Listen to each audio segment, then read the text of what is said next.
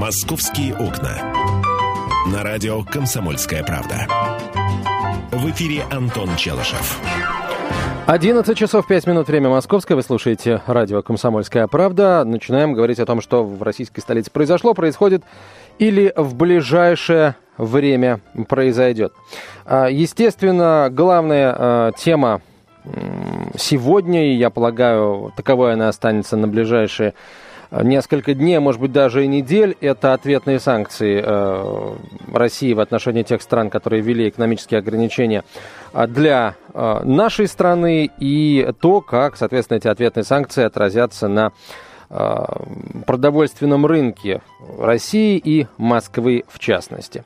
Ну, давайте по порядку начнем. В Москве э, могут появиться магазины, которые торгуют исключительно отечественной продукцией. Подразумевается, что их основной ассортимент составит российское мясо, рыба, птица и молочная продукция, э, а также фрукты и овощи, ввоз которых из Евросоюза, Соединенных Штатов и других стран был запрещен накануне, пишут «Известия». Как рассказал изданию член Общественно-экспертного совета при Департаменте торговли и услуг Москвы Владлен Максимов, идея будет обсуждаться с руководством департамента на ближайшей встрече. В мэрии сообщили, что уже разрабатывают меры, связанные с введением санкций, однако от комментариев э, в мэрии э, отказались. Э, Максимов уточнил, что появление магазинов отечественной продукции призвано увеличить количество мест, э, количество мест, где можно купить российские товары, которых в сетевом э, ритейле немного. А, в супермаркетах, где закупается большинство москвичей, доля ввозимого а, из-за рубежа, ввозимой из-за рубежа продукции очень велика. Даже картошка и свекла импортные. Магазинам потребуется время, чтобы перестроиться на новый режим, а, заключить контракты с поставщиками, говорит Максимов. В то же время как мы все прекрасно знаем, палаток, киосков, торгующих фруктами и овощами в Москве не так много. А, прямо сейчас комментарии экспертов относительно того, какие изменения ждут московский рынок продовольствия. На прямой связи со студией депутат Московской областной думы, директор ЗАО «Совхоз» имени Ленина Павел Грудинин. Павел Николаевич, здравствуйте. Здравствуйте, Антон. Но я уже не депутат областной думы, а директором я остался, слава богу. А, ну, это главное, потому что вот э, клубника, и не только клубника производства вашего, так сказать, совхоза, она в общем, до сих пор, до сих пор э, вкус во рту. Павел Николаевич, э, давайте сначала общее э, ваше мнение относительно э, того, как изменится в ближайшее время рынок продовольствия э, в Москве, в частности, и в нашей стране в общем, в связи с введенными Россией санкциями в отношении Европы, Америки, Австралии, Канады.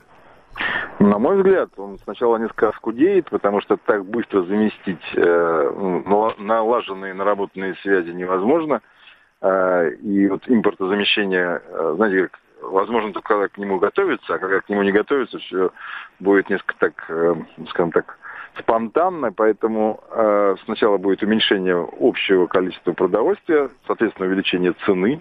Насколько а серьезным оно, по-вашему, будет, простите? В зависимости от того, какие решения правительство примет. Если оно оставит контракты, которые были заключены и проплачены, допустим, и скажет, что это можно заводить, как это было раньше, тогда это будет не так болезненно. Если же скажут, что завтра на границе все остановилось, все разверните обратно, а некоторые вещи просто развернуть невозможно, например, из Северной Америки или просто из э, других территорий, значит, э, некоторая продукция идет по году, ой, по месяцу по два. Но если скажут, что разверните все это, то тогда ситуация будет, ну, скажем так, близка к катастрофической. А вот как быстро э, Турция, Аргентина, Бразилия, Китай – заместят нам вот эти виды продукции, которые станут дефицитом, это вопрос. Павел Николаевич, а вы можете предположить, какие виды продукции там на какое-то время могут стать дефицитом? Ну, давайте так, у нас сейчас сезон все-таки наших овощей и фруктов, и поэтому а, вот что касается яблок, то, конечно, попытка заместить нашими отечественными яблоками а, на прилавках, особенно сетевых магазинов, а, вот именно в августе-сентябре и даже, может быть, часть октября это будет. А потом, если не развернуть, э, скажем так, вот эти вот договора, то будут проблемы именно с яблоками, потому что Польша все-таки вывозила к нам 700-800 тысяч тонн яблок только. И все это попадало в супермаркеты, в крупные города. Значит, такие же проблемы ожидают груши, будут небольшие проблемы, на мой взгляд, с картофелем, потому что сезон там нам его хватит, но потом все равно придется где-то его искать. И европейские поставщики, поскольку они будут отрезаны от нас, они, конечно, э, ну, скажем так, свою эту продукцию куда-то денут, нам придется откуда-то заводить. Но я вам такую вещь скажу, еще не факт, что э, европейская продукция не будет поступать к нам на рынке. Ведь у нас строгость законов компенсируется возможность их невыполнения. А вы помните в прошлом году, когда закрыли европейскую картошку, на прилавках в Москве она лежала? Лежала. А, По-моему, даже до сих пор ее можно найти. Да, потому что Белоруссия и Казахстан, наши два партнера по таможенному союзу, ну, не то чтобы реэкспортируют, но получают картофель как будто бы для себя, а потом возят, вдруг у нас нет э, границ, сюда, и он попадает сюда. Вопрос, будут ли они лениться и не будут перештамповывать, или все-таки начнут перефасовать и выдавать эту продукцию свою, это отдельный вопрос, но я думаю, что все равно европейская продукция так или иначе будет к нам попадать, никуда она не денется особенно. Просто Панка. будет несколько дороже.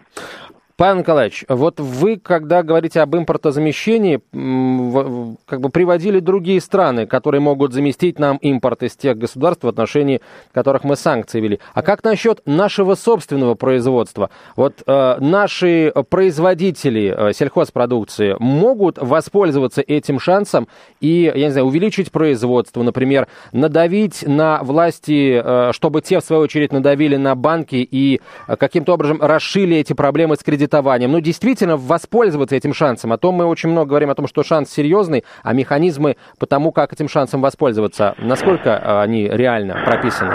Антон, мы с вами серьезные люди понимаем, что э, санкции, введенные на год, никакого э, существенного влияния на развитие сельского России не окажут.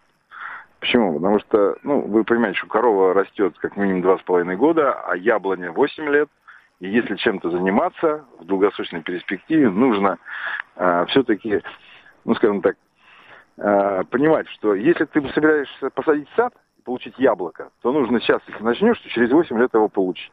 И э, на год государство должно сказать другое, что аграрии, независимо от того, будут санкции, не будут санкции, неважно, откуда привезут вам продукцию, мы сделаем так, что доходность вашего бизнеса сельскохозяйственного в любом случае будет такая, чтобы вы не бросили свое производство. Угу. И э, только в этом условии аграрии начнут сажать сады, строить фермы, ну и там дальше распахивать. Потому что это технологии. Это спасибо. Павел Николаевич, спасибо. Время, к сожалению, нас поджимает. Павел Грудинин был с нами на прямой связи, директор ЗАО «Совхоз» имени Ленина. Продолжим после выпуска новостей. «Московские окна». На радио «Комсомольская правда». В эфире Антон Челышев. 11 часов 17 минут, время московское. Вы слушаете радио «Комсомольская правда». Продолжаем говорить о том, что происходит э, э, в Москве. И вот ненадолго мы отвлечемся на, от темы, связанной с санкциями. Э, придется сейчас активно людям, которые отвечают за снабжение рынка продовольствия в Москве, собственно, товарами. Сейчас у них горячая пора, нужно налаживать новые контакты, нужно подписывать новые контракты и, в общем, каким-то образом проблему решать. И для тех, вот, кто тоже хочет принять в этом участие, пожалуйста, Сегодня, например, в Москве открывается фестиваль «Московское варенье». А по всему городу будет открыт порядка 200 шале. А, в них можно будет попробовать десерты от лучших поваров, в том числе а, необычные, например, варенье из кактусов или арбузных корок. Ну а мы продолжаем, продолжаем общаться с экспертами на предмет изменений, которые грядут на столичном продовольственном рынке. И на прямой связи со студией проректор Высшей школы экономики, профессор Константин Сонин. Константин, здравствуйте. Здравствуйте. А скажите, пожалуйста, на ваш взгляд, или, может быть, по вашим сведениям, продовольственный рынок Москвы готов к замене импортного, а, импортных продуктов на отечественные? Ну, в каком-то смысле любой рынок готов э, к замене продуктов. Просто эта замена будет сопровождаться повышением цен и ухудшением качества ну, на те продукты, которые попали под запрет. А так, конечно, готов. Но цены будут выше. А понижение качества с чем связано? С тем, что мы не научились делать так же хорошо, как делают европейцы там, или американцы, или, или, или почему вы ну, ожидаете ухудшения качества? Но, но, но смотрите, если на рынке есть какой-то товар, и вы этот товар покупали, и вдруг этот товар запретили, то тот товар, который вы будете покупать вместо этого, он же и раньше был на рынке, но вы его просто не покупали. Это значит, что что-то с ним было не так. Он был либо дороже, либо хуже качеством. Либо плохо рекламировался, например, тоже, тоже вариант. Ну что ж, ну что ж, может быть, плохо рекламировался. Хорошо, а вот э, все-таки, на ваш взгляд, э, отечественных продуктов там не было на прилавках в таком объеме, в которых нам, мы теперь их увидим на прилавках. Почему? Потому что мы э, там не могли э, их произвести до такого качества, или, не, например, например, не могли произвести их в таком количестве. Вот в чем, на ваш взгляд, главная проблема? В том, что продуктов просто не было, или существовали какие-то препоны там между ну, во, фермой во и прилавком? Во многих отраслях мы э, не обладаем нужными технологиями. Причем надо понимать, что технология это не просто выращивание свиньи, например, а это как бы вся технология вот всей цепочки, в том числе цепочки управления, которая доставляет от э, доставляет как бы свинью от рождения до Э, прилавка, до прилавка магазина. И, конечно, у тех фирм, которые вот доминировали на нашем рынке, у них было преимущество э, над нашими технологиями. В некоторых категориях мы исторически отставали по некоторым э, в 90-е годы, вот в тот момент, когда как раз не было никакой протекционистской защиты, э, у нас наши производители очень хорошо выступили, очень быстро э, переняли технологии и стали вполне конкурентоспособными. Ну, вспомните там соки, например, Вибельдам. Mm-hmm. А, вот, на ваш взгляд, удастся нам а, очень быстро наладить контакты с поставщиками вот, мясомолочной продукции а, из России или тех стран, которые вот эти, в эти санкционные списки не попали? Они же там наверняка тоже там заключили контракты со своими контрагентами. Вот удастся нам вот эти потоки на нашу страну перенаправить оперативно? Но понимаете, у вас у вас такая модель, в которой есть как будто огромный, а, огромный запас мяса. Нужно думать, по какой причине вот это бразильское, аргентинское мясо до этого было не конкурентоспособно с европейским и американским. Если, например, сейчас придется пожертвовать стандартами качества, то есть те продукты, которые раньше не пускали по а, по качеству теперь пускать, как с бразильским мясом, а, вот это будет плохо. Но я надеюсь, что этого не произойдет. А, вот все говорят о том, что для российского а, агропрома это такой вот большой шанс на, а, на, на подъем, там, на поднятие с колен. В чем вы этот шанс видите? Есть ли, какие механизмы нужно задействовать, там, какие, наоборот, вот, проблемы решить быстро, да, для того, чтобы этими шансами наши э, сельхозпроизводители воспользовались? Ну, конечно, любое ограничение конкуренции – это шанс на подъем тех, кто э, находится уже на рынке. Да? Там, если у вас в редакции половина сотрудников уволят, то у оставшейся половины повысятся шансы э, на карьеру. Но надо понимать, что вот у российского производителя у него есть несколько способов отреагировать на изменившиеся обстоятельства. И один способ – это, например, просто повысить цены. И, возможно, это принесет гораздо большую прибыль, э, чем если он увеличит выпуск нужно понимать, что реакция на снижение конкуренции, она может быть вовсе не увеличение uh-huh. количества продукции, а даже снижение количества продукции, но, э, но за счет повышения цен прибыль при этом будет выше. Ну и последний вопрос. А, вот сейчас все активно обсуждают, какой ущерб российские санкции несут европейским, американским, ну европейским по большей части сельхозпроизводителям. Речь, говорят, идет о там полутора-двух десятках миллиардов евро, вот вы этот ущерб во сколько бы оценили? И, э, на ваш взгляд, есть шанс на то, что, так сказать, э, с обеих сторон произойдет определенный откат назад в экономическом хотя бы плане, не в политическом, и, э, в общем, экономика, ну, пострадает по минимуму? А, смотрите, я думаю, что оценка вот в несколько, в пару десятков миллиардов – это грубая оценка, но правильная. Есть страны, э, прежде всего там Латвия и Финляндия, которые пострадают сильно. На остальных странах, на больших странах это вообще никак не скажется. То есть э, не то, что там потребители, но и производители не заметят этого. Ну, потому что э, этот рынок большой для нас, а для Европы и Америки это маленький рынок. Ну, Вообще я сам, как экономист, надеюсь, что экономика в меньшей степени будет заложником э, геополитической ситуации, и все-таки любой экономист понимает, что чем меньше торговых барьеров, тем лучше. А, последний вопрос, наверное, все-таки будет про цены. А, насколько они, если так в целом по рынку продуктов питания брать, они, они вырастут, эти цены? Если вырастут, конечно. Понимаете, оценки выглядят очень грубо. Я бы сказал так, что э, я бы так исходил из того, что вот по тем категориям продуктов, которые попали под запрет, э, рост будет, скажем, там от 20 до 50 процентов там, в, течение, э, в течение полугода. А по тем категориям, которые не попали под запрет, тоже будет, но он будет меньше, и оценить его трудно. У московского рынка продовольствия есть какие-то а, отличительные черты, о которых вот сейчас нужно отдельно сказать? Вот к чему москвичам готовиться? Хорошего, хороший вопрос. Но мне кажется, что москвичей, э, москвичей эта история коснется сильнее, потому что э, ну, вот этот запрет он так неравномерно распо, э, распределяется по категориям продуктов, и часть продуктов, которые активно потребляются э, Москвой, э, она действительно в других местах меньше потребляется, ну, потому что москвичи в среднем намного богаче жителей страны. Ну, э, готовится к повышению цен. Ну, за, с другой стороны, если удастся переключиться, скажем, э, с горгонзолы и пармезана на сулугуни и пашихонские, можно будет неплохо сэкономить. Есть две стороны у медали. Но это, конечно, у кого как получится. Спасибо вам большое, Константин. Константин Сонин, проректор Высшей школы экономики, профессор, был с нами на прямой связи. И я полагаю, что разговор с экспертами относительно будущего столичного а, рынка продовольствия мы продолжим уже после выпуска новостей. И э, вот у нас экономика сейчас на повестке дня э, продолжается, э, несмотря там на все более, казалось бы, более громкие события. Продолжается чистка, которую Центробанк проводит в финансовом секторе, в том числе в столичном финансовом секторе. Центробанк России отозвал лицензии еще у двух московских банков.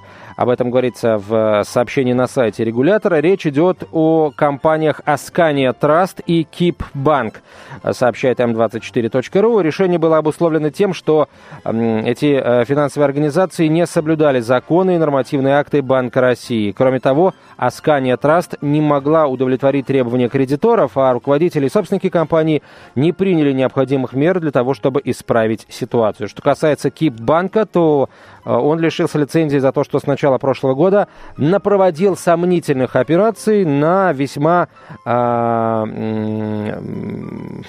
несомненную сумму 57 миллиардов рублей.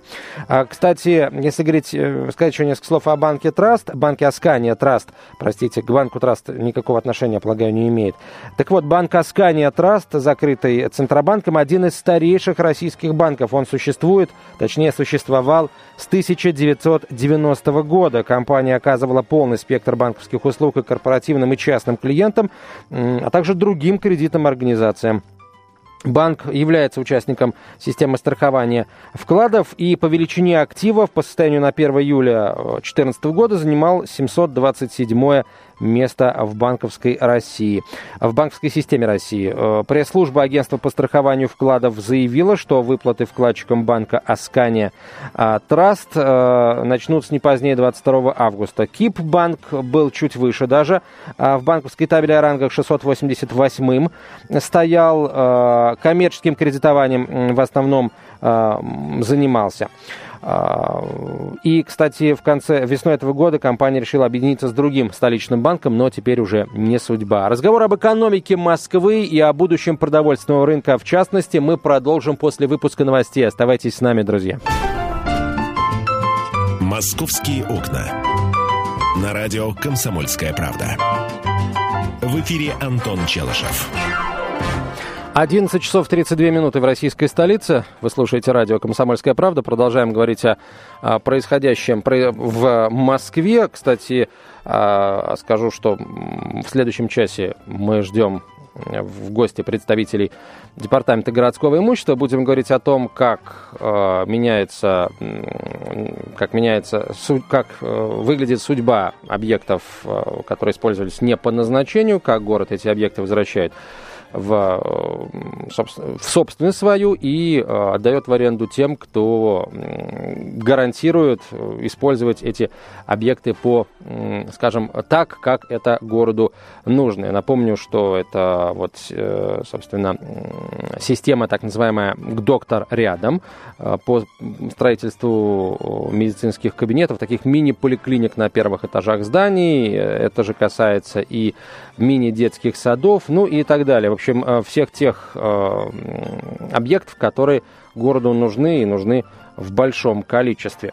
Прежде чем мы вернемся к разговору о продовольственном рынке российской столицы и о том, какое будущее его ждет, ближайшее или отдаленное, вот новость, которую, которую сейчас, наверное, с восторгом воспримут жители юго-востока российской столицы, людей, которые живут или там часто едут через текстильщики, через э, Э, станцию метро Волгоградский проспект, э, с Волгоградского проспекта поворачивать на Люблинскую улицу, ну и так далее. В общем, все поняли, о чем идет речь. А, возведение тоннеля на пересечении Люблинской улицы и Волгоградского проспекта, дорогие друзья, начнется. Причем начнется уже в этом году, сообщила пресс-служба Департамента строительства Москвы. Для решения транспортных проблем Люблинской улицы на пересечении с Волгоградским проспектом мы в этом году начинаем строительство тоннеля, который позволит снять напряжение движения на данном участке. Думаю, что на рубеже 2015 года а, мы эту проблему снимем, а, заявил глава Департамента строительства Москвы Андрей Бочкарев. А, в июне нам сообщили о том, что тоннель на пересечении Волгоградки и Люблинской улицы будет строиться, и вот, по всей вероятности, уже Э, в этом году строительство начнется. Кроме того, на месте пересечения проспекта с Волжским бульваром появится эстакада протяженностью 1 километр 600 метров. Это, я напомню, тоже об этом тоже заявили еще э, в июне. Так что недолго, получается, осталось терпеть, дорогие жители э, Юго-Востока. А сейчас на прямую связь со студией выходит директор по развитию Ассоциации производителей и поставщиков продовольственных товаров Руспродсоюз Дмитрий Востриков. Дмитрий, здравствуйте. Да, добрый день. А, скажите, пожалуйста, а вот э, главная проблема, которую, которая, с которой приходилось там постоянно сталкиваться производителям а, сельхозпродукции, это отсутствие возможности, там, возможности поставлять свою продукцию на крупные э, рынки, там, например, на рынок Москвы, или э, отсутствие возможностей для развития, да, вот э, отсутствие дешевых кредитов и так далее. Вот в чем главная проблема? Ну, я бы, наверное, по иерархии эти проблемы не расставил, да, вот их э, несколько, наверное, таких вот равнозначных, да. Это отсутствие дешевых денег, длинных кредитов, потому что во всех странах мы видим э, подъем той или иной отрасли, отрасли с помощью государства, да, вот инвестиций целенаправленных, вот плюс э, защита рынка как такового. Вот, сельхозпроизводителю сложно было пробиться э, в сетевую розницу, потому что есть э, стандарты, некоторые требования сетей, вот, а для этого надо было купить оборудование. То есть цепочка, да, вот вытекает одна как бы проблема из другой.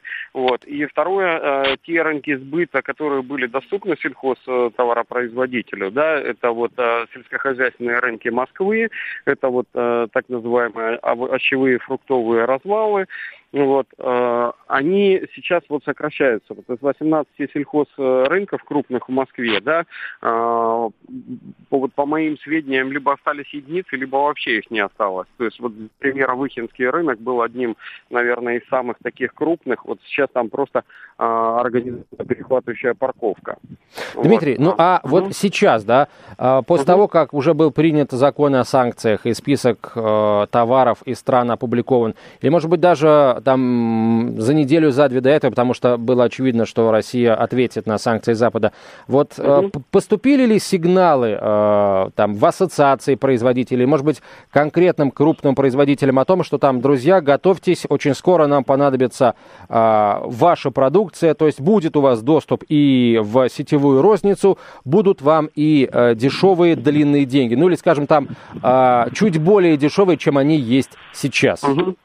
А, ну, смотрите, по пунктам, да, первое, а, в программе а, Министерства сельского хозяйства 2013-2020 год заложено финансирование садовых хозяйств, тепличных хозяйств, вот поэтому первый вопрос, он вроде как движется. Плюс к этому есть э, на рассмотрении проект, э, это э, агроцентров логистических, которые должны э, покупать э, продукцию, да, храни, обеспечивать ее хранение, калибровку, обработку вот, и таким образом э, регионально создавать такие базы хранения, потому что это тоже некоторая проблема. Если мы говорим о поставках, э, допустим, в ритейл, вот, они должны э, быть крупногодичными. А круглогодичность мы можем добиться только при помощи э, наличия необходимых хранилищ вот, и необходимого количества тепличных хозяйств.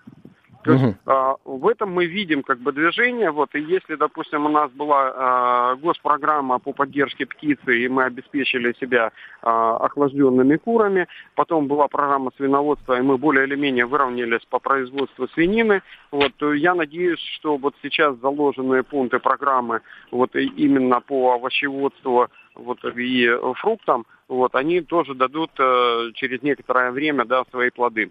Ну а если говорить уже конкретно о, о том, что выращивается сейчас, вот сейчас обращаются э, к производителям российским, там крупные, мелкие э, сетевые компании, да, ритейлеры э, с вопросом о том, есть ли у вас в нужном объеме, вот давайте там, условно говоря, через неделю начинаем, начинаем поставки. Вот ну, конкретная ну, здесь, работа наверное... уже ведется? Да, здесь бизнес-процессы, наверное, медленнее движутся, э, чем это хотелось бы, да. Вот я скажу, что ритейл на сегодняшний день осознал необходимость э, перезаключения контрактов, да, вот и смены поставщиков. Вот, и в том числе рассматривается переход на отечественную продукцию. То есть э, сейчас этот процесс стартовал, он просто, ну как все в природе, не может в один день происходить. Это займет определенное количество времени, и так по практике, я думаю, где-то месяц, два, три, пока стабилизируется ситуация. То есть пока заключатся новые договора, пока найдут друг друга там поставщик и тот же ритейлер – вот, э, это займет некоторое время. А как думаете, вот э, Моско... э, рынок, продуктовый рынок Москвы, он в первую очередь будет наполняться отечественной продукцией? Или сначала вот продукты пойдут в те города, которые там поближе, да, там в областные центры, например? И как в связи с этим, вторая часть вопроса, как в связи с этим будет выглядеть динамика цен в Москве, на ваш взгляд? Ну, динамика цен э, у нас сейчас э, хорошее время года, да, у нас традиционно в это время происходит снижение цен. Вот, и поэтому даже запреты, они этот процесс не смогут переломить, потому что он более мощный. Вот, у нас сейчас э, грунтовые овощи, фрукты, вот, нашего отечественного производства. Соответственно, у нас э, в Москве, допустим, остались э, рынки выходного дня, вот, э, на котором москвичи там предпочитают э, запасать там фрукты. Вот. А если говорить про процесс, то стратегически, естественно, его а, важнее всего начинать с Москвы, потому что здесь большая концентрация, как в конгломерате населения, вот, и э, нету своих огородов, дач, вот, а если есть, то они не у большого количества населения, да, вот, э, жителей Москвы. Угу. А, Здесь и... себя сложнее обеспечить. То есть вот маленькие города, которые облеплены деревнями, там все-таки этот процесс, да, он э, более простой. Кто-то с дачи привез, там, кто-то там на, на станции даже хаотичной торговли купил, кто-то пошел на рынок. А ожидаете вы э, изменений цен? Если да, то каких в Москве? А, на сегодняшний момент, как я и сказал, с конъюнктуры рынка, учитывая то, что пошла наша отечественная продукция, да, угу. все равно мы будем видеть по динамике снижения цен. Ну, точно так же, как бахчевые, допустим, они в старте сезона, они всегда самые дорогие. К концу сезона они падают, а сезон только начался.